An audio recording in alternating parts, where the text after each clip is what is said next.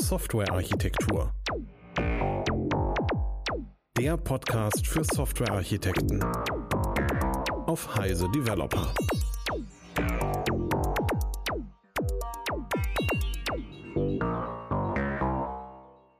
Herzlich willkommen zu einer neuen Folge von Softwarearchitektur Podcast. Heute ist das Thema Pitfalls, was kann alles schiefgehen, wenn ich in die Cloud gehe. Und bei mir zu Gast ist einmal Christian Weyer und der Lukas Höfer. Herzlich willkommen. Mögt ihr euch mal kurz vorstellen? Christian, vielleicht fängst du an. Ja, hallo zusammen. Ähm, ich bin der Christian Weyer von der ThinkTecture A G. Ähm, jo, was mache ich so und was macht meine Firma? Wir beschäftigen uns mit End-to-End-Architekturen und bei End-to-End-Architekturen gehört natürlich seit einiger Zeit auch das Thema Cloud dazu. Wir kommen historischerweise mit einem Microsoft-Hintergrund daher. Das heißt also, wir befassen uns im Cloud-Umfeld äh, aktuell ausschließlich mit dem Thema Microsoft und Azure. Und wir haben auch schon äh, vielen Kunden aus den unterschiedlichsten Branchen und Verticals und auch in der unterschiedlichsten ja, Größenausprägung dabei geholfen, von ihren lokalen Systemen in die Cloud zu kommen. Vielen Dank, Christian. Lukas, magst du dich vorstellen? Ja, hi. Äh, Lukas Höfer hier von Consul. Ich bin Cloud Solutions Architect slash DevOps Engineer. Unsere Firma, wir sind ca. zweihundertfünfzig Leute, ansässig im Münch- Münchner Osten. Arbeiten für viele große und kleine Kunden, gibt es seit den achtzigern, ähm, machen sehr viel Individualsoftwareentwicklung, hauptsächlich mit Java, machen Betrieb, ähm, auch vierundzwanzig sieben äh, und auch sehr viel Softwareintegration. Das sind so unsere Hauptthemen. Seit äh, zwei, drei Jahren sind wir auch sehr stark im OpenShift-Bereich unterwegs und ähm, das Ganze hat sich eben auch ergeben, dass wir durch, dadurch, wie wir aufgestellt sind, sehr stark im DevOps- und Cloud-Umfeld unterwegs sind. Vielen Dank, Lukas. Ja, mein Name ist Sandra Parsick. Ich bin freiberuflich als Java-Entwickler unterwegs, äh, hauptsächlich Backend. Ich begleite aber auch die Kunden, wenn es darum geht, ihre Entwicklungsprozesse zu automatisieren.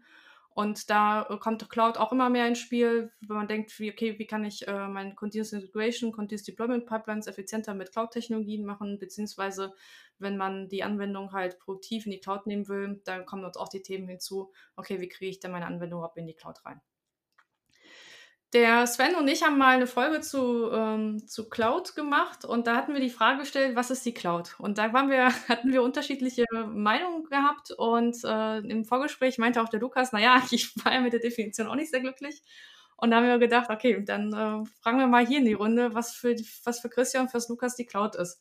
Vielleicht Christian, magst, nee, Lukas, magst du mal... Jetzt habe ich gedacht, jetzt habe ich gedacht, du sneakst mich noch kurz davor rein. Ja! Sorry. Ähm, Lukas, magst du ähm, unseren Zuhörern erklären, was für dich die Cloud ist? Ja, ähm, danke für die Frage. Das ist eine exzellente Frage, äh, weil ich das auch immer wieder bei den Kunden sehe. Jeder spricht über die Cloud. Ich bin in der Cloud. Wir haben unsere Cloud. Wir machen Cloud. Und wenn man sie dann fragt, was sie machen, ist es komplett was anderes, als die Abteilung daneben macht. Ähm, Und auch das Verständnis, was denn wie Cloud ist, was da so auch an Anfragen auf dem Tisch landet, ob man da als Experte drin ist oder nicht, ist halt sehr unterschiedlich. Das Schöne ist, dass ähm, die amerikanische Regierung, äh, genauer die NIST, sich zweitausendzwölf schon zur Aufgabe gemacht haben, mal zu definieren, was eigentlich Cloud ist. Und das ist auch immer noch heute gültig. Auch wenn es da natürlich inzwischen einige Untermodelle gibt, ähm, gibt es da ein paar essentielle Charakteristiken, die absolut notwendig sind, dass wir von Cloud sprechen dürfen. Das erste, und das sehe ich bei vielen Clouds jetzt noch nicht, also natürlich, wenn wir von Public Clouds sprechen, Google, A W S, E K S, äh, ganz großartig, aber manche, die sich die ihr eigenes Rechenzentrum intern haben oder ein paar Rechner rumstehen haben und sagen, wir haben da jetzt eine Cloud, weil da eine Cloud-ähnliche Software draufläuft, ist es noch nicht ganz. Äh, lange Rede, kurzer Sinn, es geht um On-Demand Self-Service. Also ein Konsument muss in der Lage sein, sich selbst äh, in naher Echtzeit ohne irgendeiner menschlichen Interaktion von seitens des Service-Providers in der Lage sein, Ressourcen zur Verfügung zu stellen. Sprich, wenn ich jetzt ein Ticket aufmache und in der Cloud schließt jemand einen neuen Server an, dann ist es kein On-Demand-Self-Service und damit das erste Kriterium für die Cloud schon ausgeschieden. Ähm, außerdem brauchen wir einen Broad Network Access. Das ist ja zum Glück heutzutage, glaube ich, wirklich überall gegeben, sonst braucht man gar nicht mehr von Cloud sprechen. Wir haben aber auch ein Resource Pooling. Das heißt, ähm, die Ressourcen sind nicht dediziert für mich. Ich habe nicht einen Server, auf dem ich meine Sachen mache oder ich meine vier, fünf Anwendungen laufen habe, wie es früher der Fall war, sondern die Server sind größtenteils virtualisiert und auch andere können auf diese Server oder diese Pools zugreifen. Manchmal natürlich inzwischen dann auch hardwaremäßig abstrahiert, ähm, einfach für mehr Security oder mehr Performance, aber auch dann in dem gemeinsamen Rechenzentrum und man kauft sich maximal ein Rack oder einen Teil in einem Rack. Im Großen und Ganzen ist es immer noch Resource Pooling. Nächster und vorletzter Punkt äh, ist die Rapid Elasticity. Also das Ding muss wahnsinnig schnell skalieren können, wie es vorher kein Rechenzentrum konnte. Dadurch, dass die Ressourcen gepoolt sind, ist man in der Lage, ähm, schnell von anderen nicht genutzten Ressourcen zu sich welche dazuzufügen oder natürlich auch schnell Ressourcen einfach wieder abzugeben. Also On-Demand Self-Service auch nach dem Motto, ich brauche es nicht mehr, hier nimm's zurück, ich zahle nicht mehr. Zum Thema Zahlen, der letzte Punkt, der für Cloud essentiell ist und den ich auch ähm, bei so manchen internen Clouds noch nicht sehe, ist der Measured Service. Also die Systeme darin werden tatsächlich ähm, gemonitort und zwar anhand von, wer benutzt wie viel, wann, äh, nach allen möglichen Metriken. Es kann Netzwerktraffic sein, kann Speicher sein, äh, Arbeitsspeicher, C P U-Last und so weiter. Natürlich wären die Klassiker dafür. Und das muss der Kunde auch transparent sehen können. Und möglichst auch nicht nur am Monatsende, sondern auch hier möglichst zügig. Und nur wenn diese Punkte erfüllt sind, hat man zweitausendzwölf definiert, dann sprechen wir tatsächlich von einer Cloud. So, was ist eure Definition? Okay, das heißt aber ganz kurz und nach, also erstmal super geil vorbereitet. Ja. Ich bin total geflasht. Bam. Eine kurze, ja, genau. Eine kurze Nachfrage. Ähm, das hat jetzt nichts mit Public oder Private zu tun. Also das heißt, das ist so eine allgemeine äh, Definition, richtig? Genau. Okay, cool. Weil, dann kann ich, wenn ich darf. Ja, bitte, ja. bitte. Wenn ich Cloud höre und wenn ich äh, über Cloud rede, gehe ich automatisch von Public Cloud aus. Also ich mhm. will viele unserer Kunden auch gar nicht irgendwie irgendwas Private Cloud-mäßiges aufschwatzen oder gleich schon die Diskussion darüber starten, ähm, sondern ich denke immer gleich an Public Cloud, weil, und deswegen finde ich es cool, dass du äh, diese Definition hier gebracht hast, dieses On-Demand- und dieses Rapid Elasticity, das springt mir natürlich extrem ins Auge, weil genau das ist das, wie ich mir Cloud vorstelle. Ich glaube, ich habe es im Kubernetes-Podcast mal ähm, gesagt, die Urform von den Public Clouds waren ja eigentlich nur irgendwelche Cloud-Storage-A P Is. So, und da habe ich keine Rechner gesehen, keine Computer gesehen, keine C P Us gesehen, keine Festplatten gesehen, sondern irgendwie nur einen Service-Endpunkt, also ein A P I. Da habe ich Daten hingeschickt oder habe Daten geholt. Und wie, ob das skaliert, wie das skaliert und ob die meine Daten richtig abspeichern, darum habe ich mich gar nicht gekümmert. Und das ist für mich eigentlich die Endausbaustufe. Das heißt also, dieses On-Demand Rapid, Rapid Elasticity ist für mich die eigentliche Definition. Und das in Kombination mit Public, weil ich will nichts mehr selber hosten müssen, verwalten müssen. Es soll alles jemand machen, der sich damit auskennt und der das Tag und Nacht tut und nichts anderes tut. Gut, meine platte Definition von Cloud war immer, ich, das ist Rechenleistung auf irgendjemand anders Rechner.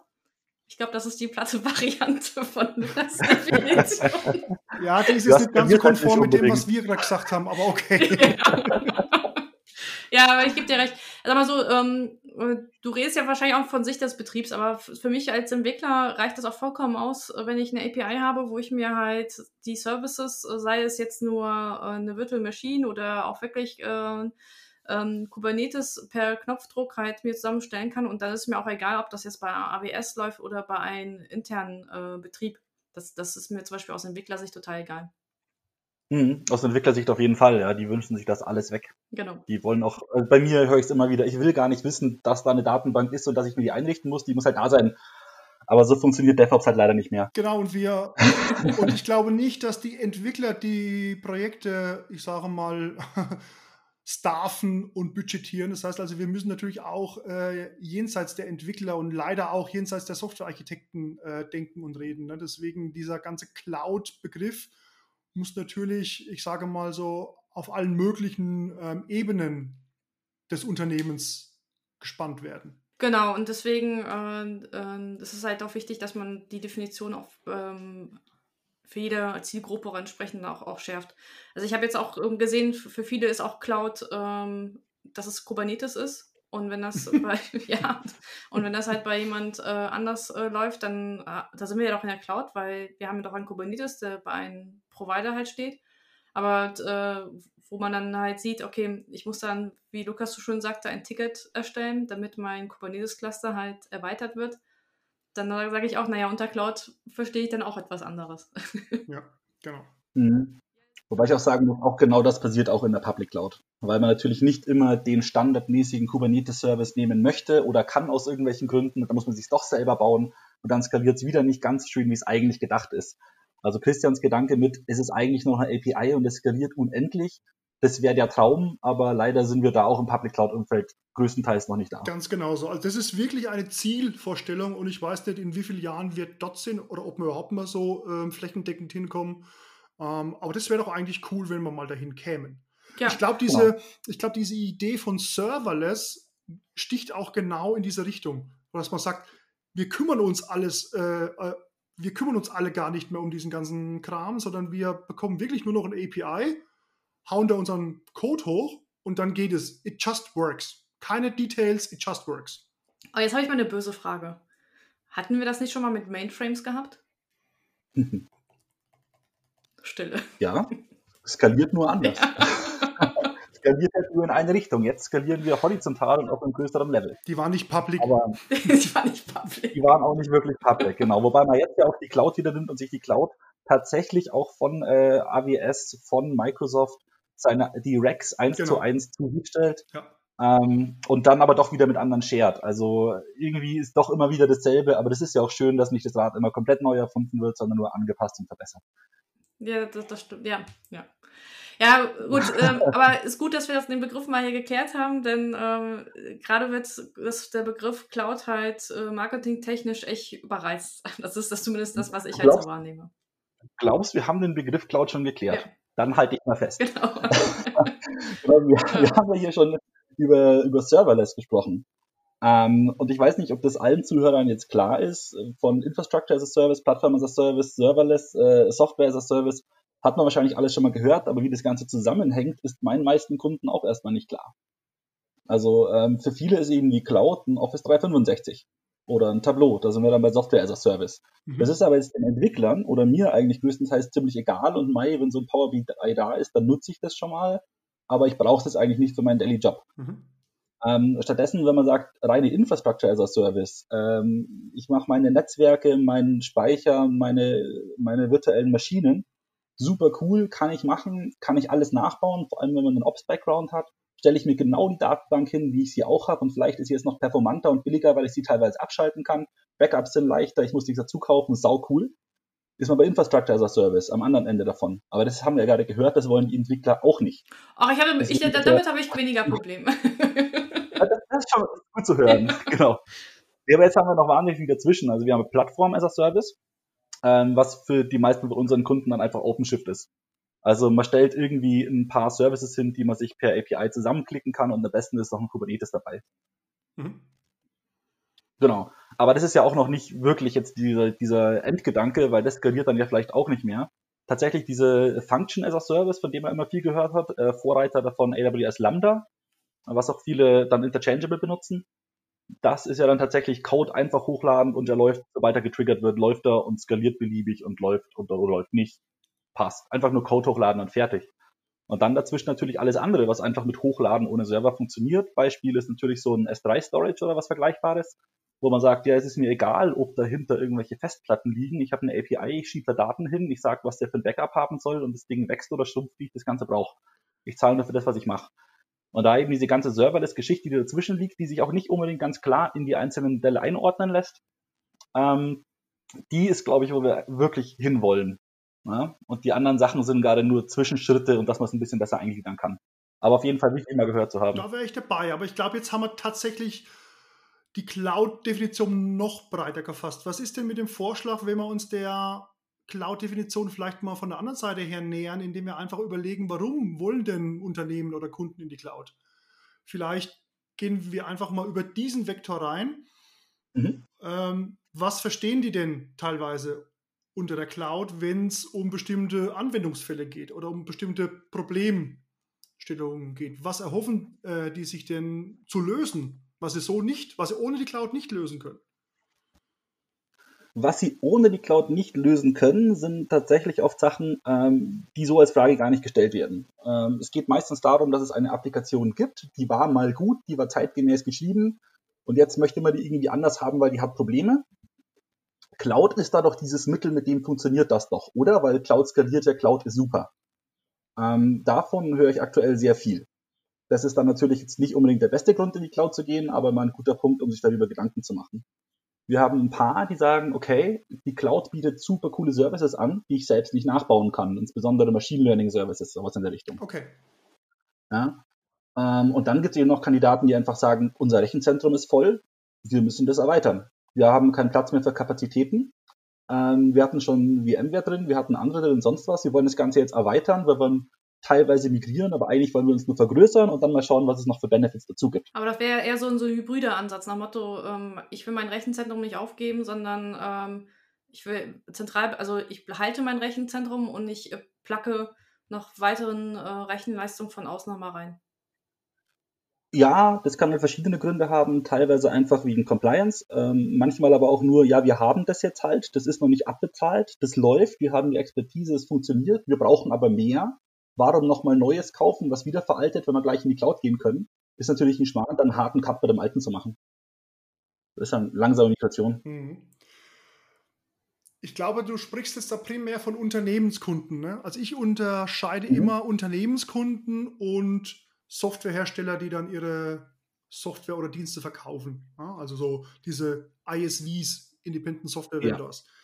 Wir haben interessanterweise mit beiden ähm, Lagern zu tun. Bei den Unternehmenskunden bin ich bei dir. Bei den I S Vs sind es teil, äh, teilweise so Gründe wie, naja, wir haben bis jetzt halt eine Windows-Anwendung und jetzt geht halt kein Windows mehr, weil die, die jetzt da halt nachkommen und unsere Software kaufen, die haben ja nur noch Handys und äh, Tablets, ja? äh, mhm. Und die müssen jetzt irgendwie A, irgendwas mit Web haben oder irgendwas mit App haben und müssen irgendwie B, auf die Daten zugreifen können. Also so beginnt diese Diskussion. Und dann kommst du natürlich auf die Cloud und auf Cloud-Services ähm, als Mittel zum Zweck. Die, genau, ja, die, da die, haben wir auch eine Handvoll Kunden. Ja. Ähm, teilweise eben sehr cool, wo man auf einer grünen Wiese einfach komplett entwickeln kann und denen eine sehr geile App hinbaut.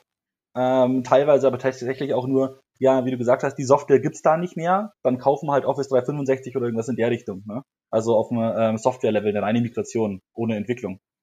Ja, ich meine eigentlich tatsächlich mehr auf der Softwareentwicklungsseite. Es ist vielleicht irgendwie eine Windows-Desktop-Anwendung, die letzten fünfzehn Jahre entwickelt wurde und jetzt merkt man natürlich als Unternehmen, ich komme damit natürlich jetzt in die Zukunft oder in der Zukunft gar nicht mehr weiter. Das heißt also, mhm. es ist sowohl ein Mitnehmen von Technologien als auch ein Wegschmeißen müssen von Technologien und sich halt damit befassen, was ist denn jetzt alles möglich und wo liegen dann aber sowohl die Chancen als auch die Risiken in diesem neuen Umfeld, nämlich in diesem Cloud-Umfeld. Und da kommt auch noch dazu, dass einige Kunden ja auch äh, ihr Lizenzmodell halt wechseln. Früher hast du halt eine Version verkauft, da hat der Kunde sich installiert mhm. und dann hast du vielleicht noch ein Jahr Update mit, mit äh, denen geliefert und dann Dann war es das. Dann musste sich der Kunde halt eine neue Version kaufen. Und mittlerweile sagt man, okay, dann biete ich den Service oder die, die, das, was die Software halt macht, als ähm, Software as a Service an. Und dann äh, äh, kaufen die Kunden halt so ein Abo, dass ich diese Software halt dann in der Cloud halt nutzen kann. Ja, und natürlich viel besser skaliert als vorher. Ja. Oh, wo ich mich manchmal die Frage stelle, ähm, braucht der Kunde das dann auch, ne? Also gerade ich so als ähm, Office dreihundertfünfundsechzig, äh, ich, das reicht ja eigentlich ja auch, dass Word auf meinen lokalen Rechner gelaufen hat. Dafür, dafür brauche ich nicht unbedingt die Cloud, ne? Ähm, ja, gut, da ist dann halt dann die Synchronisation von den ja. ganzen Services, die Authentifizierung zentral und das ganze Zeug, das braucht man dann natürlich schon im Hintergrund. Device-Management, ähm, je nachdem, wie groß die Firma halt ist. Ja, ne? Genau. Aber ja, umso kleiner die Firma ist, umso mehr ist es egal. Wenn man jetzt von Softwarearchitektur spricht, weil das ja der Software-Architektur-Podcast, dann spricht man wahrscheinlich weniger vom Einkaufen und Zusammenstöpseln von existierenden Software-as-a-Service-Angeboten ja, oder Dienstleistungen, sondern man überlegt sich ja, wie man jetzt äh, seine eigene oder eben für den Kunden, wenn man als Berater unterwegs ist, Softwarelösung ähm, Cloud-fähig macht, Cloud-ready macht, um eben dann ja sowohl die, äh, die fachlichen als auch die nicht äh, funktionalen Anforderungen abbilden zu können. Also ich denke mal, SaaS ist natürlich eine Sache, aber es geht wahrscheinlich jetzt hier weniger darum, dass wir oder der Kunde sich SaaS-Dienste einkauft, sondern dass er vielleicht mhm. selber eine SaaS-Lösung bauen will, weil er nämlich ein neues Businessmodell aufstellen möchte, das er vorher ja. noch gar nicht hatte. Genau. Das Einzige, wo da SaaS wirklich dann ins Spiel kommt, ist, wenn man vielleicht eine Integration mit einer anderen SaaS-Lösung machen möchte. Das ist vielleicht ja. dann nochmal so, ähm, wo, wo das am Richtig. Rande nochmal ähm, äh, vielleicht nochmal Erscheinung tritt. Ja. Aber die, die Frage ist dann aber auch, ähm, ähm, passt auch das Umfeld dann, wo man unterwegs ist, dann zu, zu, eine, zu solcher Idee, dass man halt selber SaaS bauen möchte? Das äh, wäre wär auch so eine Frage, die ich mir da auch stellen Genau, würde. Ganz klar. Also manche Unternehmen wollen es ja gar nicht. Äh, haben wir dieses klassische langweilige dreihundertfünfundsechzig-Beispiel, was uns als DevOps-Leute und Entwickler ein bisschen äh, langweilt. ähm, dann haben wir eben diese, die Kunden, die tatsächlich ihr Rechenzentrum erhöhen wollen und die, die dazwischen bauen wollen, wo es richtig spannend wird. Aber da ist halt auch die Frage, wo dürfen sie bauen? Ähm, haben sie die Skills dazu, das zu bauen? Und was haben sie natürlich für Altlasten? Muss man die mitnehmen? Kann man die loswerden? Kann man die umbauen? Ja, vielleicht, ich glaube, auch Compliance spielt dann auch eine Rolle. Denn ähm, jetzt habe ich mein Rechenzentrum vielleicht in München, ne? Das ist ein deutscher Standort. Äh, die Daten werden auf jeden Fall in Deutschland ähm, gespeichert, wenn ich in die Cloud gehe.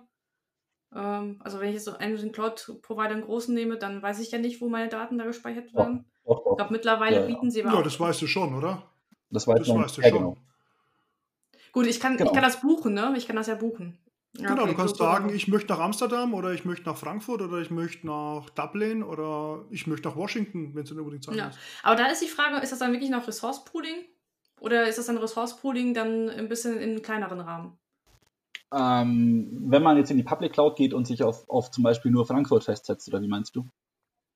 Ähm, das Resource-Pooling ja, genau. bezieht sich in dem Bereich äh, ja auf mehrere Sachen. Also zum einen natürlich, dass die virtuell, also dass die realen Server, auf denen deine virtuellen Server laufen, auch wenn es jetzt nur eine Server ist, der äh, im Endeffekt doch nur eine Lambda-Function startet oder auf dem dann Kubernetes läuft und du nichts davon siehst, im Endeffekt ist da meistens noch eine V M dahinter.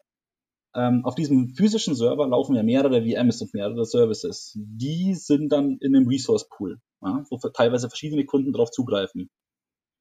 Da ist es. Und dann natürlich Resource Pool auch in dem Sinne von Homogenität, weil man kann ja durchaus Sachen nehmen und ich kann sie in Frankfurt deployen und kann dasselbe dann aber auch nochmal in London deployen, ohne dass ich meinen Code ändern müsste. Genau. Genau. Ja.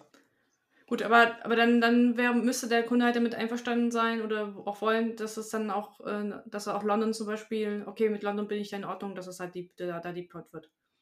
Genau, aber Sandra, es könnte ja sein, dass das eine der, der Anforderungen ist von dem Unternehmen, zu sagen, okay, jetzt gehen wir in ein neues Business-Konzept, in ein neues äh, Business-Umfeld und ein, ja, ein Aspekt davon ist, mhm. dass wir uns international aufstellen. Und, okay. dann hast du, und dann hast du bisher immer alles selber managen, hosten müssen, dir irgendwelche Partner suchen müssen in den jeweiligen Ländern. Und heutzutage, ob das jetzt A W S, G C P, Azure oder wie sie alle heißen äh, ist, ist ja dann egal. Ähm, du, du kannst es ja so weit treiben, dass innerhalb von einem Mausklick oder von, einer, von einem Tastenklick quasi du komplette neue, ausfallsichere ähm, Cloud-Umgebungen auf der ganzen Welt einfach hochziehen kannst, die genauso ausschauen wie deine ursprüngliche. Gut, aber das da wäre das wäre wirklich wieder die Richtung, okay, ähm, Dann, dann würde das Unternehmen ja zur Cloud passen, weil das halt sich international aufstellen möchte. Mhm. Genau, genau. Nee, weil ich, ich fragte so ein bisschen ähm, so nach, also ein bisschen naiv nach, denn ähm, man hört ja bei vielen Unternehmen, ja, wir würden gerne in die Cloud gehen, wir können aber nicht in die Cloud gehen wegen Compliance, weil die Daten halt, ähm, da frage ich mich halt, ähm, wie er richtig sagte, ich kann ja ein A W S und sowas ja auswählen, nur Standort sowieso und ähm, trotzdem zielt das halt nicht, äh, reicht das meistens den Rechtsabteilungen halt dann nicht aus. Und dann ist die Frage halt, okay, ähm, warum eigentlich nicht? Aber wahrscheinlich können wir als Techniker das nicht beantworten. Das, das ist eine sehr komplexe Geschichte, ja. Da hatte ich schon viele Diskussionen mit diversen Security-Abteilungen. Ähm, die meistens ist die Antwort, solange wir in der Cloud nicht absolut gewährleisten können, dass es selber Sicherheitsniveau hat wie unser Rechenzentrum, werden wir diese Daten nicht in die Cloud schieben. Und absolut, absolut dereisen kann man es aktuell aber nicht, weil es halt andere Security-Konzepte sind. Man hat halt nicht eine Firewall außenrum, sondern man hat jetzt Policies und die sind halt anders und verteilter und über Rechte an User und nicht gebunden an eine I P meistens. Okay, also ich weiß jetzt nicht genau, was diese Leute mit Security-Konzepten meinen, aber wenn es zum Beispiel um Zertifizierung gibt, dann musst du mir erst einmal äh, bei neunzig Prozent der Kunden, die ich so seit den letzten dreiundzwanzig Jahren gesehen habe, musst du mir erstmal zeichnen, dass die auch nur eins davon haben. Und alle großen Cloud-Provider sind komplett einmal äh, ja. durch die Bank quer durchzertifiziert. Und ich glaube, die, ich glaube, die physikalische Sicherheit in so einem Datacenter von Google oder sowas oder von Microsoft ist um ein Vielfaches höher, als sich das so der Otto-Normal-Software-Hersteller oder Unternehmen um Welten, ja. eigentlich leisten. Ähm, das eine, worauf man wirklich nur achten muss, nur weil jetzt ein A W S oder ein Azure eine gewisse Zertifizierung hat, heißt es nicht, dass die für alle Services gilt. Da muss man bei jedem Service im Kleingedruckten nachlesen. Jo. Und das ist, das ist halt eine der vielen Gefahren. Also wenn man jetzt den Entwicklern sagt, okay, hier habt ihr eure Cloud-Umgebung, ihr könnt damit machen, was ihr wollt, die Daten dürft ihr unter den und den Umständen reinladen, dann muss man erstmal auch sicherstellen, und das am besten nicht nur prozessseitig, sondern auch technisch, also automatisiert, dass die Umgebung auch wirklich am Ende noch compliant ist, dass man nicht einfach doch einen internationalen Service dazuschaltet oder es aus Versehen woanders hinschiebt. Und da haben die meisten Leute eher Probleme, weil es eben nicht diesen, diese One-Button-Alles-is-safe-Solution gibt bisher. Sehr guter Punkt. Ich glaube, das ist jetzt so der erste greifbare Pitfall, oder? Ähm, in meinen Worten wäre das jetzt in der Azure-Welt, man muss sich wirklich jeden Service genau angucken, muss die Doku genau lesen und am besten äh, immer wieder neu lesen, weil sie sich auch innerhalb von wenigen Tagen mal komplett ändern kann. Und oh, man ja. muss also wirklich genau auch auf Preise gucken, auf Service-Level-Agreement, auf eben diese Zertifizierung, wie du sagst. Also es ist extrem viel Einarbeitungsaufwand äh, und Zeit notwendig, Research, ähm, dass man auch wirklich herausbekommt, ob diese Cloud oder ob diese Cloud-Services wirklich für einen taugen und wenn ja, in welchem Umfang und wenn nein, genau. okay. Und dann kann man es sich aber leicht machen, dann sagt man, okay, ich gehe nur aufs Infrastrukturlevel und installiere mir da eben OpenShift drauf, weil das kenne ich ja schon. Ja. Wenn ja, kennt, ja, wenn das die Leute sind, die schon bringt. ein klassisches Rechenzentrum haben, die eine Security-Abteilung haben, die sich darüber Gedanken und Sorgen machen, dann können die das machen. Kann natürlich nicht jedes Unternehmen machen. Die müssen da genauer okay. hinschauen oder einfach mal einen externen Spezialisten einkaufen genau. erstmal.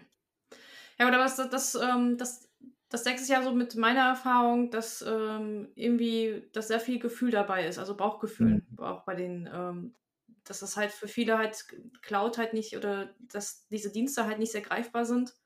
Und, ähm, und das mit dem klassischen Betrieb ähm, da wenig zu tun hat und die versuchen halt ihre klassischen Betriebskonzepte da entsprechend in die Cloud halt zu überführen und das funktioniert dann nicht. Und wie schon Lukas ja schon gesagt hat, man muss Security dann einfach anders denken, weil man dann ganz andere Konzepte halt entsprechend mhm. zur Verfügung gestellt bekommt.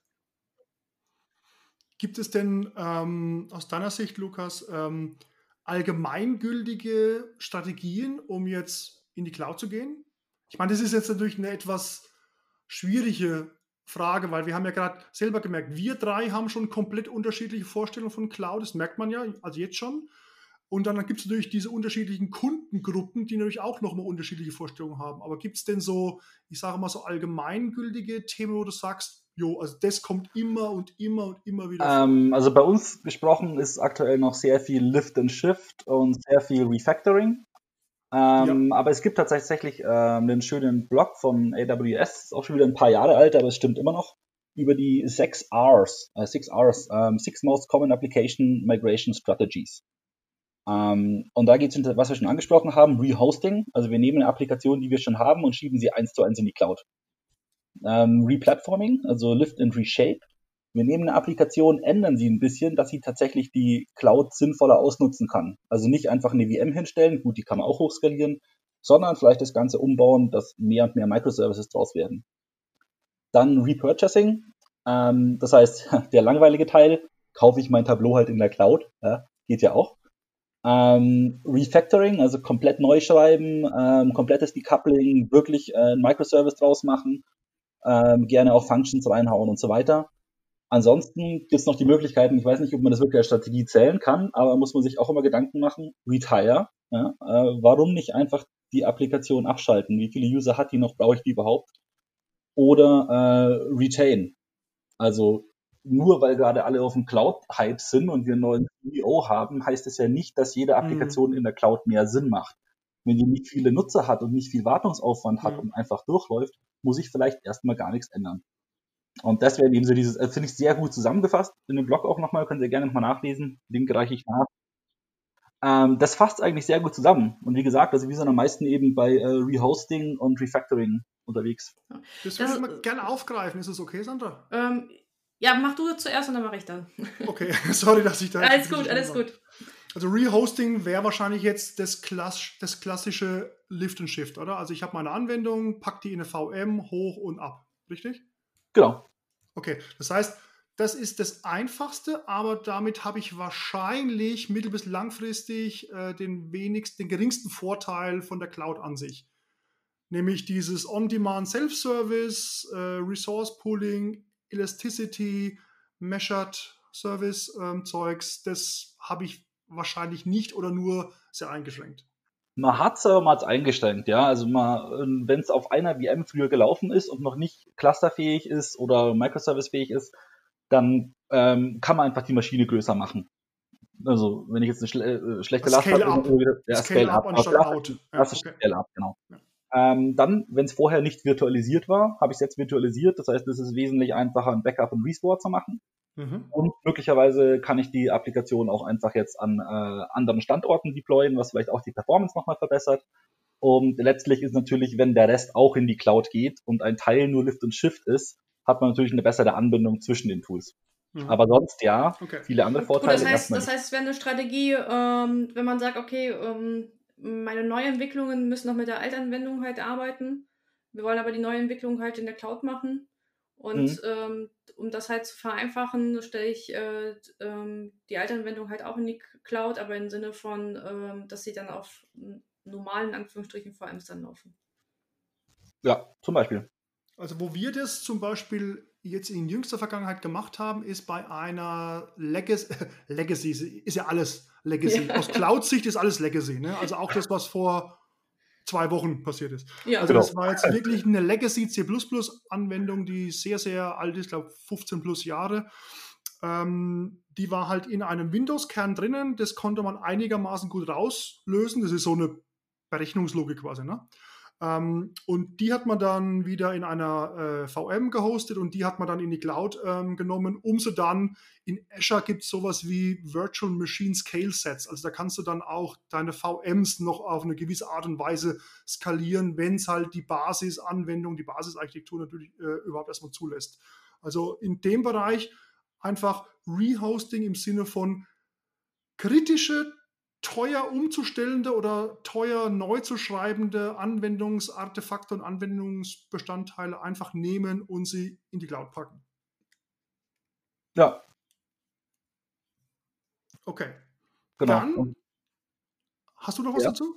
Nee, nee, ich wollte nur, den, ähm, das, manchmal denkt man auch, ach, dann hat man ja den Vorteil, dann habe ich ja auch gleich das ganze Monitoring und Restart und sonst was. Ja, ja, ja. Man darf aber nicht vergessen, dass die meisten Leute, die sowas vorher schon betrieben haben, das Ganze natürlich auch schon geskriptet hatten und das eigentlich auch so ganz gut läuft. Ja. Das haben sie, glaube ich, auch schon. Das kommt auf den Kunden an, ne? Und wer es gemacht hat. Ja. Also es war wirklich eine Desktop-Anwendung, ne? Das ist eine Desktop-Anwendung, die jetzt als Software-as-a-Service-Angebot ähm, über die Jahre hinweg umgebaut werden soll. Das heißt, da war gar nichts okay. da. Ja? Ja. Ah, okay. Ja, ja das, ist, das, ist, das ist lustig, dass er so nennt, denn ähm, ähm, wenn, ähm, wenn ein Kunde fragt, wenn er sagt, ich möchte in die Cloud ähm, und dann äh, kommt immer gleich Kubernetes ins Spiel und sowas. Und dann habe ich gesagt, also wenn ihr wirklich nur das Label Cloud haben wollt, dann äh, mietet euch eine V M bei A W S und steckt die Altanwendung ins äh, die V M bei A W S, dann seid ihr auch in der Cloud. Ja, aber dann sind sie nicht Cloud-Native. Ja? Ah, okay. So, das war der Stichpunkt für den Christian wieder. Ich würde mich nämlich gerne an den paar R's mal entlanghangeln. Und gerne, so, gerne, genau. Auch gerade notiert. Das war jetzt Rehosting. Jetzt würde ich gerne zu Replatforming. Replatforming wäre dann für mich, also ich versuche es halt immer auf das zu mappen, was ich kenne. Ne? Also von daher, bitte äh, schimpft mich und korrigiert mich, wenn es falsch ist. Replatforming würde heißen, ich mache eben keine V Ms, sondern ich nutze zum Beispiel eine Database as a Service und ich host meine Web-App nicht im äh, Apache oder im I R S, sondern ich nehme eben irgendwie das, das Web Application äh, Plattform as a Service Angebot von, von A W S oder von Azure. Geht es in die mhm. Richtung? Ja, auf jeden Fall. Okay. Also, das ist auch der Klasse, also dieses klassische Lift und Shift in dem Fall, wie es hier ganz hart abgezeichnet ist, gibt es in dem Fall vielleicht dann auch gar nicht mehr, je nachdem, weil eigentlich nimmt man dann meistens eine Datenbank, die schon fertig als Service vorhanden ist. Also ich habe es eigentlich noch nicht anders erlebt und hat bisher immer nur Vorteile gebracht. Ähm, wäre dann auch äh, Plattform as a Service dann auch sowas wie Cloud Foundry, dass ich dann einfach meine Jar hochlade? Äh, das wäre eigentlich dann auch schon Plattform as a Service. Das, also Plattform ist ein sehr weiter Begriff und das fällt auf jeden Fall drunter, ja. Also es ist quasi alles, was du in der Cloud als Entwicklungsplattform fühlst, äh, landet im Endeffekt auch unter Plattform as a Service. Da gibt es ja inzwischen so viele feingranulare Zwischenschritte, die teilweise, also S drei Storage ist ja auch Infrastructure as a Service, also einfach Speicher, ist aber gleichzeitig serverless, was ja. alle wieder ganz woanders anordnen würden. Also ja, es ist eine Plattform. Ja. Okay. Gut, das heißt, würdest du dir einen Kubernetes zusammenklickern, dann hättest du eigentlich auch wieder eine Plattform. Wäre die Plattform halt Kubernetes, ne? Also das, äh, aber obwohl es gibt da wieder mhm. andere Leute, die da sagen, das ist wieder was anderes. Naja, ähm, also wenn du, wenn du so ein Kubernetes as a Service hast, also so ein, so ein E K S oder A K S halt wieder äh, ja. Azure, der wirklich äh, für die allermeisten Anwendungsfälle, die du so brauchst, komplett, ähm, ja, ich sage mal, on-demand, Self-Service ist, poolt und elastisch sich verhält, dann ist das für mich auch eine Plattform. Ja, mhm. ja. Da wäre halt Kubernetes so eine Untermenge einer Plattform, ne? Also Kubernetes ist ein Service. Managed, genau. Also genau. Die aber genau, als gemanagt, genau. Das ist nämlich wichtig, dass es gemanagt genau. ist, ne? Ja, genau. Ja. Ja. Okay, das dritte R war Repurchasing. Ich glaube, da musst du mich nochmal kurz abholen. Uh, Repurchasing heißt einfach nur, wir nehmen eine Software, die man vorher irgendwoher bezogen hat, on-premise, mein Standardbeispiel ist immer Tableau, ähm, und sagt jetzt, okay, ich möchte die nicht mehr lokal auf meinem Server installiert haben, sondern ich kaufe sie jetzt als Software as a Service. Okay, ja, das ist die, die meine Daten um, genau, ja. hauptsächlich äh, SaaS-Ecke. Wüsste ich jetzt kein anderes Beispiel eigentlich gerade für Repurchasing. Okay. So. Easy. Easy. Hat, hat auch diverse Pitfalls, ja, also gibt es da natürlich Rechte, Anpassungen, wo liegen die Daten, das sind die Hauptprobleme, Anbindung von Nutzern, Funktionen, die es vorher nicht mehr gab, äh, Versionsverwaltungs-Buttons, die auf einmal verschwinden, die es vorher nicht mehr gab oder so Geschichtchen, wo sich die Nutzer dann ärgern, die sich dann gewöhnt haben, dass nur einmal im Jahr geupdatet wird. Ähm, aber ja, es ist, glaube ich, der leichteste von den Faden. Okay, dann, das klingt jetzt dann doch nicht easy, das heißt, können wir auch hier festhalten, der nächste Pitfall. An sich ja. Aber das, ist witzig, aber das ist witzig, dass du sagst, dass auf einmal Funktionen wechseln. Aber ich hätte jetzt gedacht, dass äh, eigentlich äh, das, was ich vorher auf meinem Server hatte, eigentlich dieselbe Funktionalität auch wieder äh, Software as a Service kriegen. Oder ist das ein. Oder es ist, also für Software as a Service in derselben Version kenne ich jetzt kein Beispiel, wo es nicht so ist, aber ansonsten passiert es schon ab und zu, dass einfach ein Versionswechsel ist und eine Funktion wird umbenannt oder wird retired, wenn man sie einfach nicht mehr braucht oder ist ersetzt oder hängt woanders im Menü. Sowas passiert natürlich immer mal. Ach so, okay. Und das okay. kann in dem Schritt natürlich auch passieren. Ah, okay. Also es gibt wahrscheinlich einfach unterschiedliche Lizenzmodelle, oder? Die dann halt auch äh, unterschiedliche Features anbieten oder eben nicht anbieten. Das auch, ja, genau. Und da muss man und dann auch nach, nach Nutzern. Also wenn es vorher so war, dass ich meinen äh, Server lokal installiert hatte und es eigentlich nur an der Rechenleistung hängt und auf wie vielen Cores der läuft, kann es sein, dass eine Cloud auf einmal nach Nutzern geht und dann viel teurer wird. Mhm. Das muss man natürlich alles vorher analysieren. Das ist äh, leider bei jeder Software, bei jedem Tool, was wir benutzen, wird es immer ein bisschen anders abgerechnet in der Cloud. Okay. Mhm. Also können wir festhalten, wenn dann, äh, da sind dann halt, kann sich die, ähm, die Funktionalität anhand von Lizenzmodellen wechseln, Versionsupdates, aber das wäre ja bei einem normalen Server auch. Ähm, mhm. und Compliance. Compliance, okay. Gut, also, dann bleibt das vierte R eigentlich noch, das ist Refactoring. Für mich als Softwarearchitekt und Entwickler ist es dann, also ich glaube, das ist das, was die meisten heutzutage als Cloud Native dann bezeichnen, oder? Dass ich mhm. wirklich die komplette Anwendungslandschaft und die Anwendungsanforderungen nochmal ähm, in die Hand nehme und dann entweder in einem großen Rutsch oder peu à peu die Anwendung cloud-optimiert baue. Genau. Das heißt, das ist natürlich das, was der Softwareentwickler und der Softwarearchitekt richtig geil findet, ne? Mhm. Aber, oder auch aber nicht. Oder auch nicht. Ja, mh, mh. ja. Ich, also die, die ich kenne, die sagen, ja, super. Aber der Geldgeber vielleicht nicht. Naja, ich sag mal so, um das mal aufzufassen, auch ich als Entwickler musste anfangen, auch anders zu entwickeln, ne? Also dann, äh, wenn ich dann halt äh, die Anforderungen aus, der, aus dem Cloud-Native-Bereich dann kriege, dann ähm, muss ich auch in die Art und Weise, wie ich die Anwendungen halt auch schreibe, mich entsprechend umstellen. Also da denke ich schon, dass dann, ähm, dass das manchmal auch unterschätzt wird, was das bedeutet, dass ich meine Anwendung Cloud-Native an der Stelle mache. Mhm. Und ich glaube, es kommt dann auch wirklich tatsächlich ganz, ganz stark auf nicht funktionale Anforderungen. Also ich meine, es heißt ja immer, ich meine, so haben wir ja fast diesen äh, Podcast heute gestartet. Äh, ich glaube, der Lukas hat es gesagt, naja, ist ja klar, ne, ist ja alles ganz einfach skalierbar. Ja, nee, ist es ja eben nicht, ne? Ich meine, äh, die genau. Anwendung muss ja dafür vorbereitet sein. Und dann genau. ist die Frage, was heißt denn skalierbar? Ja? Muss ich innerhalb von einem Peak ähm, irgendwie zehn oder hundert User mehr abfrühstücken können mit einer halbwegs konstant bleibenden Antwortzeit, oder spreche ich hier über mehrere Tausend oder Zehntausend oder sogar noch mehr? Also auch das ist ja wieder, auch das ist ja wieder ein breites Band, über das man hier spricht. Und ich glaube, es gibt auch bei Cloud Native kein Null und kein Eins und kein Schwarz und kein Weiß, sondern auch da muss man wieder genau drauf schauen, welche Features von den jeweiligen Cloud-Angeboten und Cloud-Services braucht man jetzt wirklich und was refactort man jetzt wirklich in Richtung Cloud Native und was kann man mehr so, so klassisch eigentlich ähm, belassen, die man dann zur Not auch wieder on-premises betreiben könnte. Weil Cloud Native heißt ja durchaus ähm, auch oftmals, also so verstehe ich es zumindest, bitte korrigiert mich, Cloud Native heißt auch oftmals, dass ich dann wirklich auch für und gegen eine Cloud A P I baue und da vielleicht auch nicht mehr so einfach rauskomme. Schön, dass du den Vendor-Login erwähnst.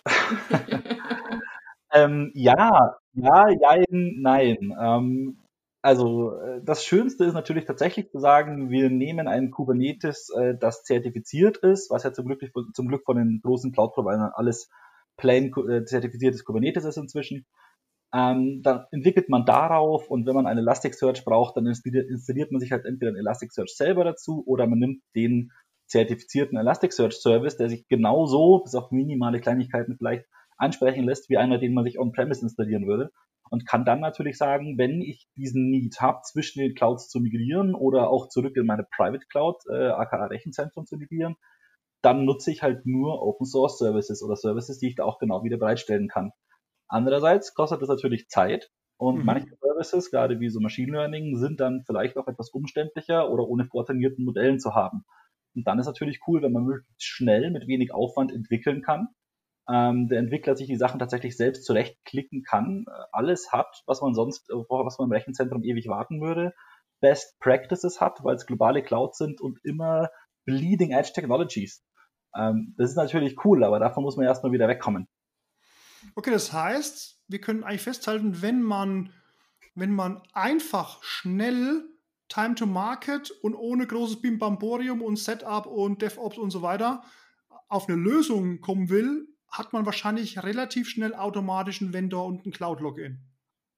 Ja, aber das ist, äh, ja. aber d- wenn die Entscheidung bewusst gefallen ist, um, aufgrund von der Geschwindigkeit, dann äh, ähm, finde ich das nicht schlimm. Für mich, genau. das, für mich würde das sowas zum Pitfall werden, wenn man ähm, halt äh, das unbewusst in diese Falle rein, reinläuft.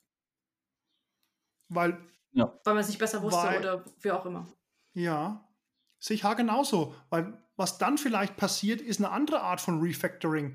Also man sagt, okay, ich muss jetzt etwas schnell äh, auf die Straße bringen, macht dann halt irgendwie das ganze Serverless Gedönse und as a Service und bla bla bla und sagt super cool und super geil, alles schnell und funktioniert und skaliert und weltweit verfügbar.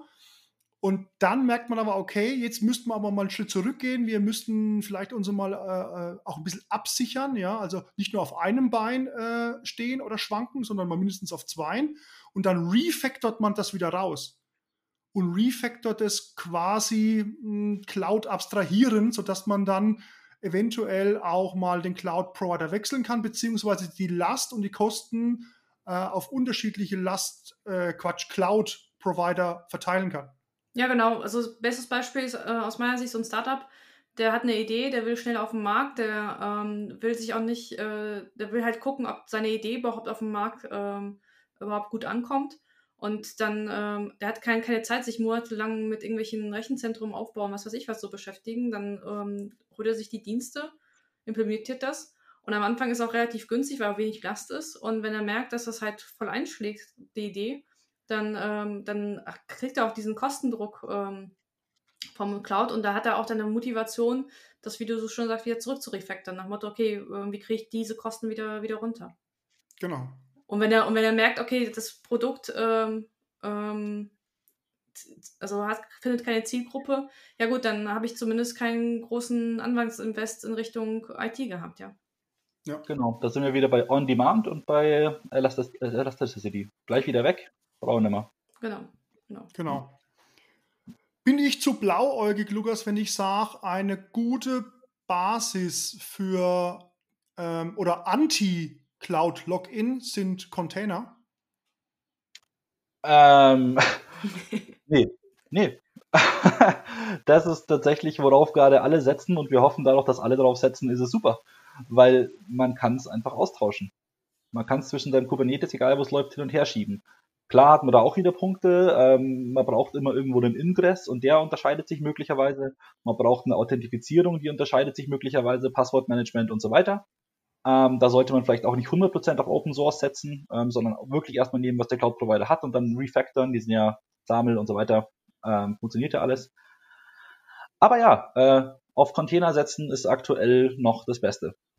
Aber werde ich dann ein Login beim ein Container-Login? Ja, gut, klar. Also, also ich meine, ich weiß, ich ja. bin jetzt ein bisschen böse. Also ja, aber was in deinem Container läuft, kannst du meistens danach auch in eine Function hauen, wenn du es noch ein bisschen kleiner machst. Umgekehrt. Ja, ja, das geht sogar, ne? Ich meine, ich kann ja wirklich einen Container, jetzt sag mal Docker, ne? Ich kann ja einen Docker-Container nehmen und kann den zum Beispiel bei Azure Functions, kann ich ihn einfach da reinhauen. Also das geht ja. Also das ist ja jetzt nicht unmöglich. Es ist halt immer nur die Frage, ob, ob Container wirklich immer die richtige Antwort ist. Ich meine, das ist jetzt mit Sicherheit, das ist jetzt mit Sicherheit nicht äh, Teil dieses Podcasts hier. Ähm, auch wieder im Sinne von äh, schnell machen und wenig abstrahieren und simpel halten und ja, aber ich bin ja vollkommen bei dir. Es ist auf jeden Fall ein gutes Mittel, um sich mal grundlegend vor einem ja, zu, zu großen Cloud-Login zu schützen. Gut, dann, ähm, also vielleicht bin ich auch ein gebranntes Kind. Ich habe nämlich äh, auch schlechte Container gesehen. Schlechte Container? Was heißt denn das? Waren die verfault oder was? Oder? Ja, also nee, das waren so, also wenn du mal reingeschaut hast, da hast du gedacht, okay, dann du siehst eine kleine V M jetzt vor dir. Ja, ja, ja, ja. Und, stimmt, äh, ja. und, ähm, und dann, die sind dann auch noch zwei, drei Gigabyte groß. Ähm, für so einen Microservice finde ich dann auch ein bisschen sehr groß. Also deswegen, ähm, deswegen auch mein böser, also was ich damit sagen wollte, ist, ich, aber das ist, glaube ich, generell mit jeder Technologie. Das ist, äh, ist nicht containerspezifisch. Wenn die Leute sich mit der Technologie nicht aus, aus, auseinandersetzen, auch wenn sie mit der Cloud nicht auseinandersetzen, dann passieren halt böse Dinge. Und, und äh, deswegen, äh, auch, und das ist auch dasselbe, wenn, wenn man sich mit den Cloud-Diensten nicht äh, intensiv beschäftigt, dann übersieht man was und dann ähm, wird, wird was Semis-Optimales daraus gemacht. Und das ist halt, äh, ja. aber wir brauchen das Thema mit Container jetzt natürlich an der Stelle nicht vertiefen. Ja, aber genau. Ein Punkt noch, um die armen Leute, die jetzt zuhören und mal eine V M in einen Container gebaut haben, aus Versehen zu verteidigen.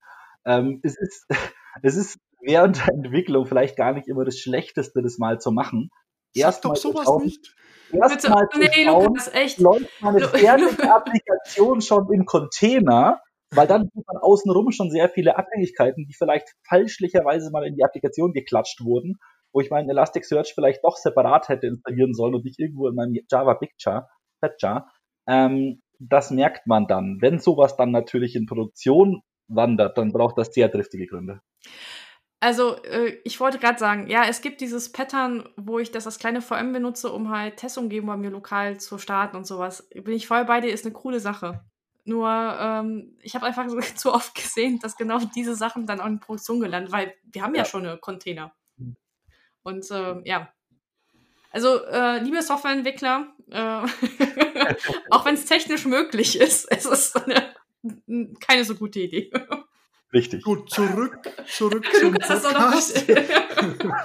Zurück zum Podcast und dem Thema Cloud-Login. Da hätten wir also das nächste oder den nächsten Pitfall. Ähm, je mehr ja, Cloud-Vendor-spezifische Services man nimmt, um zum Beispiel schnell und äh, vielleicht auch unique ja, Features einbauen zu können. Du hast jetzt ein paar Mal schon hier diese ganzen Machine Learning und Data Science äh, A P Is genannt. Das ist ja ein super geiler Use Case ähm, dafür. Also je mehr man davon äh, nimmt, desto mehr lockt man sich natürlich in den jeweiligen Cloud-Provider ein. Und eine mögliche Gegenmaßnahme ist auf jeden Fall für seinen eigenen Code und seine eigene Anwendung, dass man auf Container-Technologie sitzt. Dann hat man natürlich noch äh, diese ganzen Plattform-as-a-Service und diese Mehrwert-Service-A P Is, die hat man dann natürlich noch nicht ausgeschlossen, aber man ist auf jeden Fall mal zu einem gewissen Teil unabhängig. Ja gut, man abstrahiert da an der Stelle. Das ist schon mal...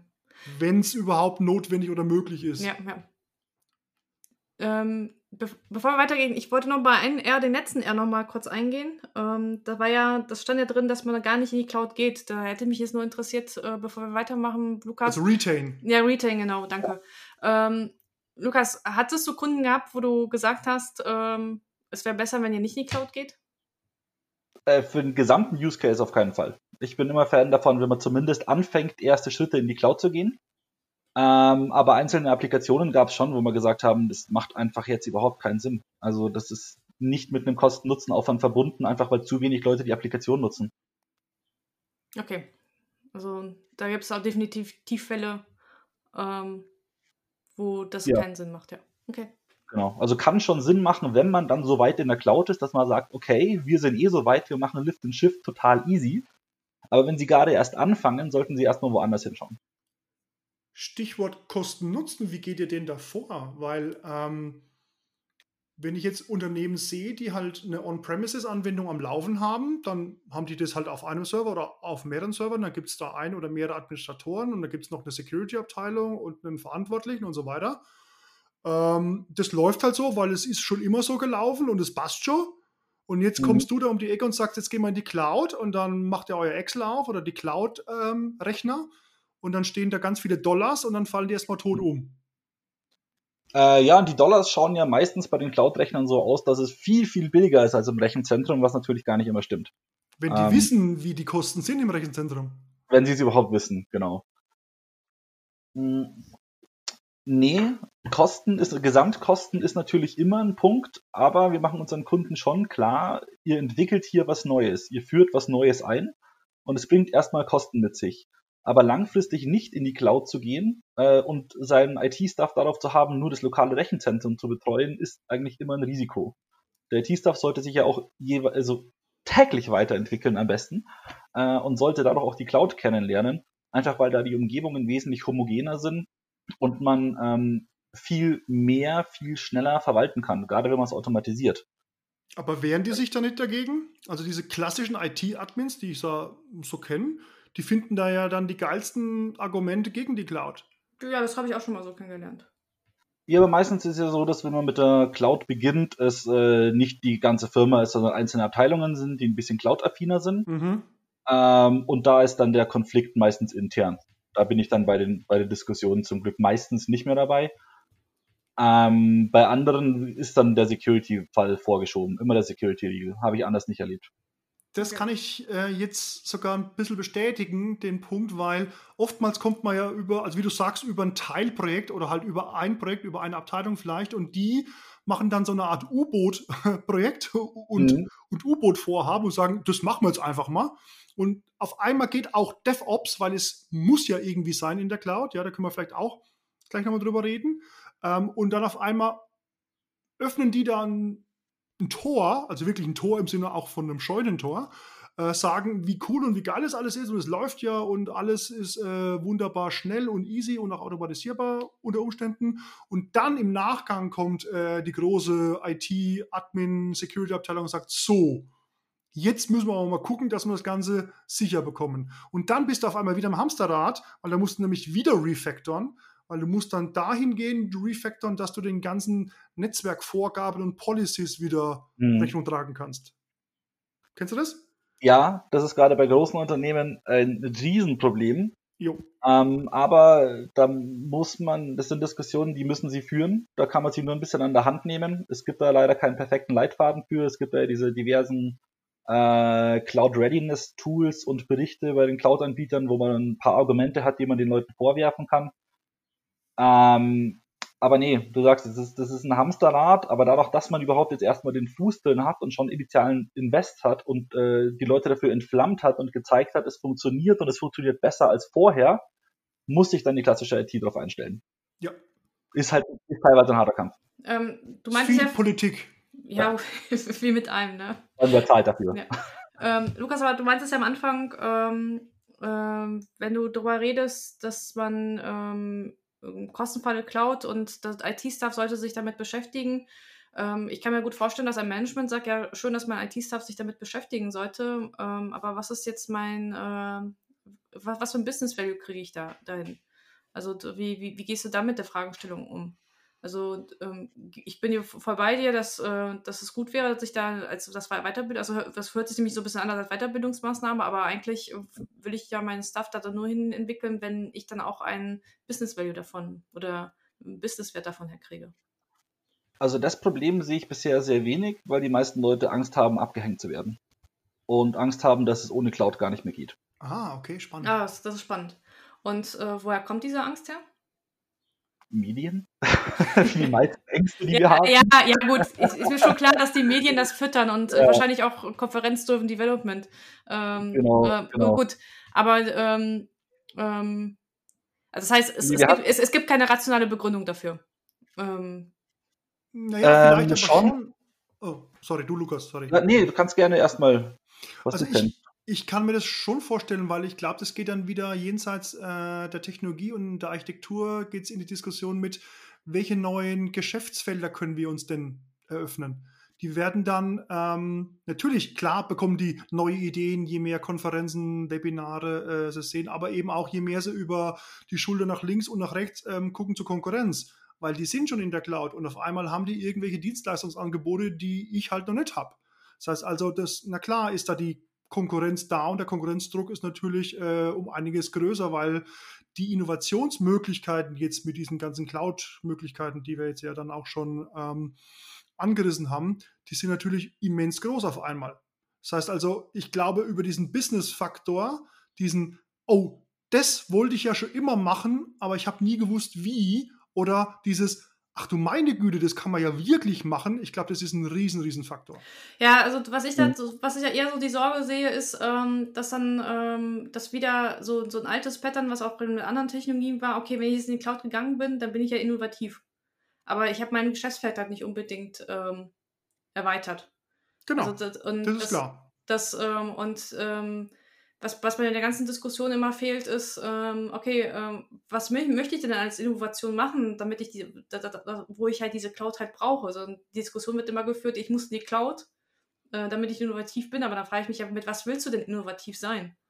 Genau, daher ja. beginne ich eigentlich immer diese Kundengespräche komplett untechnisch und komplett uncloudy, sondern ähm, das geht rein auf der Ideen- und auf der Visionsebene. Also wirklich auf der Business-Use-Case-Ebene. Und irgendwann kommt dann von der Gegenseite genau das Schlagwort, wo du jetzt weißt, ah, und jetzt sind wir genau an dem Punkt und jetzt können wir in diese Cloud-Straße einbiegen. Gut, das ist sehr, sehr löblich. Das heißt, wir haben hier auch einen Pit, würde ich sagen, haben wir jetzt auch einen Pitfall, wenn halt Cloud zum Selbstzweck wird? Jo. Also mhm. nur, weil ich eine V M hochschiebe, bin ich n- nicht in der Cloud und ich bin nicht innovativer als vorher. Also vielleicht bin ich in der Cloud, aber ich bin nicht innovativ. Also gut, darauf lasse oh. ich mich ein. ja. ja, okay. Nee, ich wollte es noch mal ein bisschen noch mal hervorheben, dass, äh, dass äh, man nicht denken sollte, nur weil man jetzt äh, diesen Cloud-Label halt kriegt, ähm, dass man dann das Unternehmen halt zukunftssicher gemacht hat. Da muss auch da also vom, vom Produkt her auch was hinterherkommen. Absolut. Ja. Beziehungsweise vorher schon die Ideen und die... Okay, natürlich, natürlich. Wobei Cloud natürlich auch ein Ideeninkubator ist. Also wenn man sich erstmal Gedanken macht, wie habe ich das jetzt refactored oder was, um eine alte Applikation zum Beispiel abzulösen, da kommen automatisch immer die Ideen, was wir jetzt noch machen könnten. Ja. Und damit die Bremse des Budgets. Ja, das stimmt. Okay, das ist äh, cool. So, dann, äh, dann Kostenfall. Das heißt eigentlich... Dann ist die Frage, haben wir überhaupt eine Kostenfalle mit der Cloud? Oder? Ja, ähm, es gibt, es gibt Risiken in der Cloud, wie man schnell viele Kosten verursachen kann. Also ich hätte jetzt ja hier die klassische Consultant-Antwort gezogen. Ja, yeah, it depends.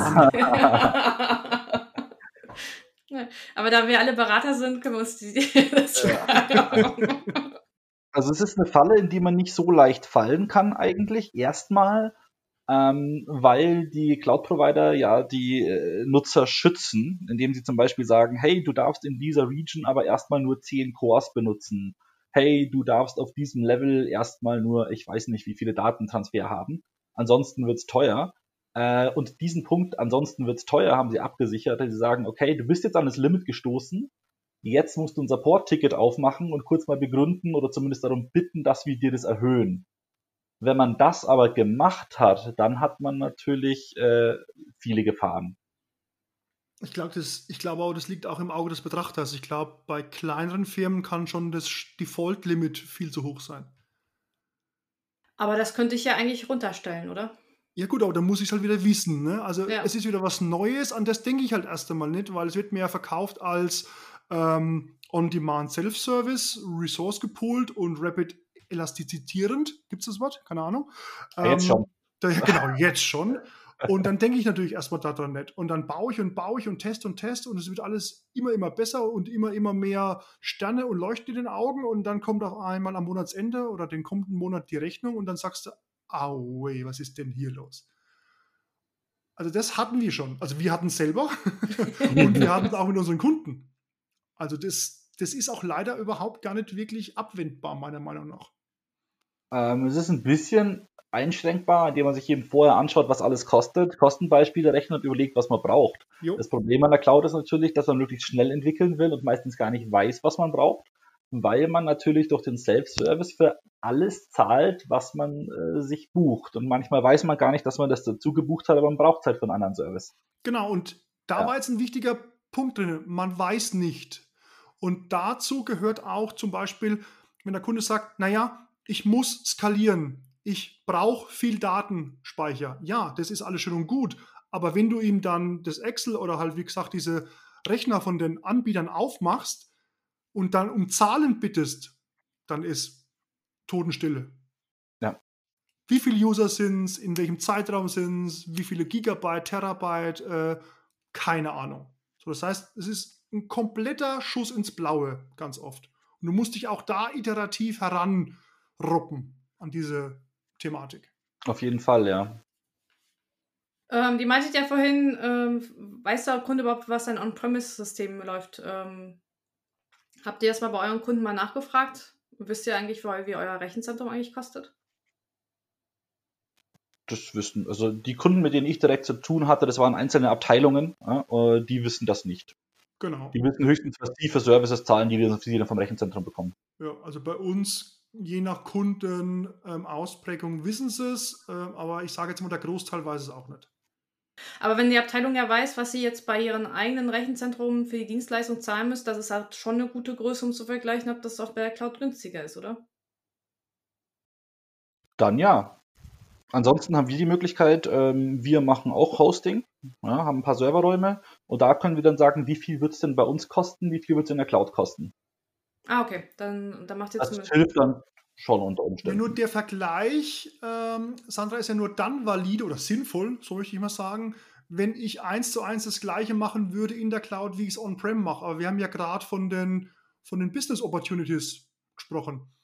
Das heißt, das kann ich ja dann nicht mehr vergleichen. Ja, ja, natürlich, das gebe ich dir vollkommen recht. Also das ist, ähm, ähm, aber ich, worum ich es frage, ist, ich habe ja öfters auch die Diskussion, ja, die Cloud ist halt, ähm, ist ja viel günstiger als ein eigenes Rechenzentrum und dann frage ich mich halt, ähm, also wenn man mal so eins zu eins halt das rüberschiften möchte, das wäre halt zum Beispiel so eine Art, also wenn ich jetzt diese Innovation nicht halt habe, sondern sage, okay, man erwartet, dass in der Cloud günstiger ist, als wenn ich das halt selber hoste. Und ähm, dann, das wäre natürlich dieses klassische Infrastructure as Service ähm, Gedanke und das kann ich dann eigentlich nur, nur beziffern, wenn ich ähm, weiß, äh, was mich das bei, bei mir lokal halt kostet. Und bei Abteilungen, denke ich, ist es halt so, okay, die entwickeln was selber und müssen halt ähm, Dienstleistungen, dass es halt läuft und vielleicht ähm, reicht das denen halt, dass es günstiger ist, aber wie das konkret dann ausgebaut ist, das interessiert sich dann das vielleicht auch nicht. Naja, aber oft ist es ja so, dass man sagt, okay, intern kostet uns ein Server so und so viel und der ist in einem Monat da. Oder ich gehe jetzt in die Cloud und klick und da kostet er ähnlich viel. Oder ein bisschen mehr oder weniger kostet oder ob ich dann äh, nochmal achtzig Prozent äh, Rabatt bekomme, wenn ich ihn über drei Jahre laufen lasse. Das interessiert am Anfang erstmal nicht. Das sind dann wirklich die Optimierungen, die man dann macht, wenn man in der Cloud ist. Und je nach Businessmodell sind die Kosten vielleicht auch gar nicht so wirklich wichtig, weil wenn du wirklich ein Replatforming und Refactoring machst, wo du dir selber eine Software-as-a-Service-Lösung am Ende des Tages schaffst, dann musst du das ja auch wieder monetarisieren, deinen Endkunden mhm. gegenüber. Und dann musst du es ja dagegen ja. rechnen. Ja, natürlich. So, sobald du äh, damit halt was anderes machen möchtest als dein, dein jetziges äh, Geschäftsmodell, dann, ähm, dann passt die Rechnung halt nicht. Ähm, genau. Aber ich, ich wollte einfach nur nochmal das mal hin beleuchten, ähm, äh, was meinen die Leute halt mit kostenfalle Cloud, ne? Das ist, weil das ist mhm. ja auch einer der Ängste für Leute, die nicht in die Cloud wollen. Das kostet ja, ja so viel. Ja, aber das Schöne ist, die meisten Leute sprechen da über die Kostenfalle, machen ein Projekt, sagen, ach, ist das teuer, und schauen aber gar nicht auf die Stunden, die da reingesteckt wurden, die eigentlich noch viel teurer waren. Ja, das ist ein, das nächste Problem. Wie viel Entwicklung und wie viel, wie viel ähm, Admin-Kosten, also Personalkosten, werden dann meistens gar nicht ähm, berücksichtigt an der Stelle, ne? Mhm. Ja gut, aber auf der anderen Seite, ich brauche da auch Personal. Das darf man jetzt auch nicht äh, denken, okay, wenn ich in Cloud bin, da brauche ich kein Personal mehr an der Stelle. Das ist ja alles gemanagt, sondern ich brauche ja auch Leute, die halt auch diese A P Is halt bedienen, ne? Und sich damit auskennen. Ja. Ja, das ist ein sehr guter Punkt. Ich brauche wahrscheinlich andere Leute, ne? Also ich brauche zum Beispiel, die Entwickler müssen definitiv anders da ticken. Also ich sage jetzt wieder mal dieses Modewort DevOps. Also du musst DevOps einfach leben, weil Cloud oder DevOps kann ich mir nicht vorstellen. Das geht mhm. einfach nicht. Das heißt also, da musst du eine gewisse Art von Denkweise und auch von Arbeitsweise und auch von Know-how und Tooling einfach schon an den Tag bringen. DevOps hat ja immer ganz, ganz viel mit, mit Automatisierung auch zu tun. Das heißt also, du musst in kleinen Happen und in kleinen Scheibchen und in äh, kleinen Iterationen denken, um dann eben Dinge auch mal schnell und ähm, zeitnah austesten zu können. Und das hat halt vielleicht der klassische .N E T, Java, Ruby, P H P Entwickler aus den letzten zehn Jahren im Unternehmen, das hat er vielleicht noch nicht verinnerlicht. Das würde ich aber auch nicht als sehr schlimm empfinden, denn ähm, ich gehöre zu den Leuten, die sagen, ähm, sorry Lukas, es gibt keine DevOps-Engineers, sondern ähm, es gibt DevOps-Teams. Das heißt, du als Team musst, ähm, musst in der Lage sein, äh, beide Felder halt zu bedienen. Und natürlich, äh, wenn du als Team arbeitest, da bekommt der Entwickler halt mit, was der Operation macht äh, und kann dann wahrscheinlich so, ähm, so ähm, Standardaufgaben dann irgendwann auch mit, ähm, mit, äh, mit erledigen. Ähm, und der ähm, Operation kann vielleicht ähm, auch in der Entwicklung halt dann kla- so äh, klassische Sachen halt dann so oder, oder mit, mit erledigen. Aber ich glaube nicht, dass äh, wir Personen kriegen, die Entwicklung und Operation ähm, auf ba- ähm, beides gleich gut ausfüllen können. Nee, das wollen wir auch gar nicht. Wir wollen Experten auf beiden Seiten und wir wollen Leute dazwischen, die das Ganze zusammenbringen können. Interessant. Ich will das. Ich will genau einen Developers Operation Expert. Ja, aber ah. ja, ja, den willst du auf jeden Fall in, ich hab die. in, den willst du in jedem von deinem Team haben, aber du möchtest auch jemanden haben, der extrem gut coden kann, äh, dem aber eigentlich egal ist, worauf das Ganze läuft, der jetzt dann Stück für Stück eine Ahnung dafür hat, aber der komplett tief in seinen Stack Traces und was weiß ich drin ist. Und gleichzeitig willst du einen Ops Guy haben, der genau weiß, wo er hingucken muss für Feintuning und der sich mit der Compliance-Abteilung möglicherweise noch rumschlägt und solche Geschichtchen. Ähm, die brauchst du beide und die müssen beide Experten sein. Die müssen sich aber inzwischen beide sehr gut gegenseitig äh, fachlich kennen. Ja, das ist das eine Wichtige natürlich, wo man sagt, man möchte Experten haben, die alles können, aber dann wirst du kein Experte in allem, wenn du alles machst. Ähm, und zweitens natürlich klar, jeder in dem Team sollte den anderen mal für den kleinen Bugfix oder was auch immer ersetzen können. Mhm. Das schon. Aber ich würde mir jetzt zum Beispiel nicht mutmaßen, dass ich gute Testcases schreiben kann. Das würde ich nicht machen. So, so, weit, so weit möchte ich ein DevOps-Team dann nicht integriert haben, dass wirklich jeder alles macht. Jeder sollte alles verstehen, jeder sollte mal irgendwo hinfassen können, aber nicht jeder sollte alles machen können, hundert Prozent. Genau. Okay, also, ähm, bin also, ich dabei. Ich würde sogar, sorry, Sandra, ähm, ich bin heute... Ich bin ja, heute alles gut. Ich, ich, ich versuche mich schon, schon ein bisschen durchzusetzen. du, du machst es sehr gut, aber Danke. Darf ich trotzdem ganz kurz? Nein. Danke für die Blumen. Ähm, Zum Beispiel aus Entwicklersicht, also ich kriege von vielen meinen Entwicklerkollegen, boah Sandra, du hast voll die Operations-Kenntnisse. Und wenn ich dann, ähm, wo, ich, wo ich dann sage, ja, vielleicht als Entwickler habe ich gute äh, Operation-Kenntnisse äh, oder F- Verständnisse, aber das sind halt nur, also ich sage eher Verständnisse, dass ich habe mir einfach die Basic angeeignet, damit ich halt weiß, wie ich mit Operation halt zu reden habe und welche Probleme Operation hat, damit ich als aus der Entwicklung halt denen halt helfen kann. Ähm, und damit ich ja auch die Operation halt bis besser verstehen kann. Aber ich würde mir jetzt nicht mutmaßen hinzustellen und da halt ein Networking halt hinstellen zu können und sowas. Also das, ähm, und wenn ich mir so Stellenanzeige manchmal durchlese, wo DevOps-Ingenieur draufsteht, da denke ich mir so, ey, Leute, ihr wollt eine eierlegende Wollmilchsau, das funktioniert nicht. Und zehn Jahre Erfahrung in Kubernetes, ne? Zwölf. Zwölf. Mindestens. Okay, Christian, jetzt bist du dran.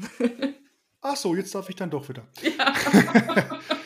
ähm, ich glaube, ein wichtiger Aspekt, den wir noch gar nicht erwähnt haben, weil es ja der Software-Architektur-Podcast ist, dass äh, Software-Architekten natürlich auch wirklich extremstes Wissen über diese ganzen Cloud- und Cloud-Native äh, und DevOps-lastigen Ansätze einfach haben müssen. Ähm, wenn du ein guter Software-Architekt, äh, Software-Architekt für, für On-Premises-Lösungen bist, dann heißt es natürlich noch lange nicht, dass du ein guter Architekt für Cloud-Lösungen bist. Mhm. Und auch da bin ich wieder bei dir oder bei euch. Natürlich kann der nicht alles wissen, aber er muss zumindest mal beides gemacht haben. Also ich meine, ein guter Software-Architekt, da bleibe ich ja dabei, der muss ein guter Coder sein oder gewesen sein und er muss wahrscheinlich auch ein guter ich sage mal, ähm, Operations-Mensch sein oder gewesen sein, zumindest mal ähm, auf dem Level, dass er versteht, was geht und was nicht geht. Wenn er da überhaupt gar keinen Bezug dazu hat, dann wird es, glaube ich, schwierig. Ja, absolut. Waren es jetzt deine finalen Worte als Aufruf an alle draußen, sich alles anzuschauen, sowohl Ops als auch Dev und vor allem Cloud anzuschauen? Wieso hast du jetzt meine Pointer kaputt gemacht? Das können wir rausschneiden. Nee, das bleibt schon drin. Bleib, bleibst du wirklich so drin. Na. Ja, aber es ist ein guter, ähm, ja, also das ist, glaube ich, dieses T-Shape, ne? Genau. Ähm, das ist äh, ähm, so, wie ich mit äh, mir Fachwissen aneignen muss, um mit dem P O reden zu können, so muss ich mir als, finde ich als Entwickler auch mir so Basics, äh, was Operation angeht, aneignen, ähm, damit ich weiß, wenn, wenn ich mit Operation rede, worum geht es eigentlich? Und, ähm, und die dann auch verstehen, äh, was eigentlich deren Problematik an der Stelle ist. Genau, und gemäß T-Shaping, du brauchst ja alles von dem T. Du brauchst den Querbalken oben natürlich, ja, und du brauchst mehrere senkrechte Balken mit den jeweiligen äh, Expertisen und tiefen Expertisen. Und nur dann ist es wirklich ein sinnvoll gestafftes Team auch. Genau, und deswegen habe ich ein Problem mit dem Begriff DevOps-Ingenieur. Okay, das ich rede kann ich so stehen lassen. Ja, wie gesagt, ein, eine von vielen Bezeichnungen, ne? Je nachdem, wo man gerade... Oh, oh Gottes Willen, Lukas, äh, nicht, nicht falsch verstehen. Ich, mir, ich weiß, dass das H R, äh, H R brauchte coole neue Namen, damit sie äh, wissen, dass sie hip sind, und da haben sie den Begriff DevOps-Ingenieur. Genau. Äh, alles gut, Lukas. Ich glaube, wir wissen da d'accord. Sehr schön. Gut. Gut, letztes Thema, bevor wir den Abschluss machen, ähm, was mich brennend interessiert, was eure Meinung ist. Geht Cloud ohne Automatisierung? Ja, ich habe es ja gerade schon gesagt, ne? Also ich glaube, nein. Ja, nein. Beendet man der oder? Geht nicht. Gut, super. Ähm, ich, glaub, äh, ich bin also auch schon mal... Äh, ich kann noch einen kleinen Punkt dazu sagen. Ich meine, ich komme ja, wie gesagt, mehr so aus dieser Microsoft-Welt, und da sind ja diese I D Es und rechte Mausklick und Wizards und File New Project, ja, sind ja legendär. Das heißt also, du kannst ja alles über Visual Studio und Co. machen. Ähm, und ja, ich komme natürlich, wenn wir wieder bei dem Simple und schnell ans Ziel kommen Thema sind, komme ich natürlich initial mit dieser Art und Weise natürlich viel, viel schneller an meine erste Cloud-Ready, Cloud-Native, Cloud, in der Cloud laufende Anwendung. Aber dann ist auch gut damit, weil dann muss ich quasi das, was ich die ganze Zeit über Mausklicks und über Wizard-Steps abgebildet habe, muss ich irgendwie in eine, ich sage mal, reproduzierbare, testbare, ähm, gegen Regressionen überprüfbare, ich sage mal, formelle Form bringen. Und genau. Da führt, glaube ich, kein Weg dran vorbei. Gebe ich dir vollkommen recht. Also das, Klick, das Klicken ist ganz cool, um zu lernen, wie die Services halt funktionieren, wie sie zusammengreifen. Und wenn du diesen Lernprozess gegangen bist, dann ist der nächste Schritt, dass, dass das runterskripten muss. Ja, und das Schöne ist ja, ähm, man könnte sich natürlich so ein Runbook schreiben, was irgendwer dann, irgendein Azubi durchklicken muss, dass alles steht, dann macht er Fehler. Aber wenn wir es eh schon runterschreiben, haben wir jetzt lesbare Sprachen, mit denen wir es automatisch fast überall hin deployen können, immer gleich. Genau, und deswegen haben, deswegen, deswegen haben wir ja Infrastructure as Code, ne? Genau. genau. Das, das, ist halt, das ist halt mein Runbook. Ja. Jo.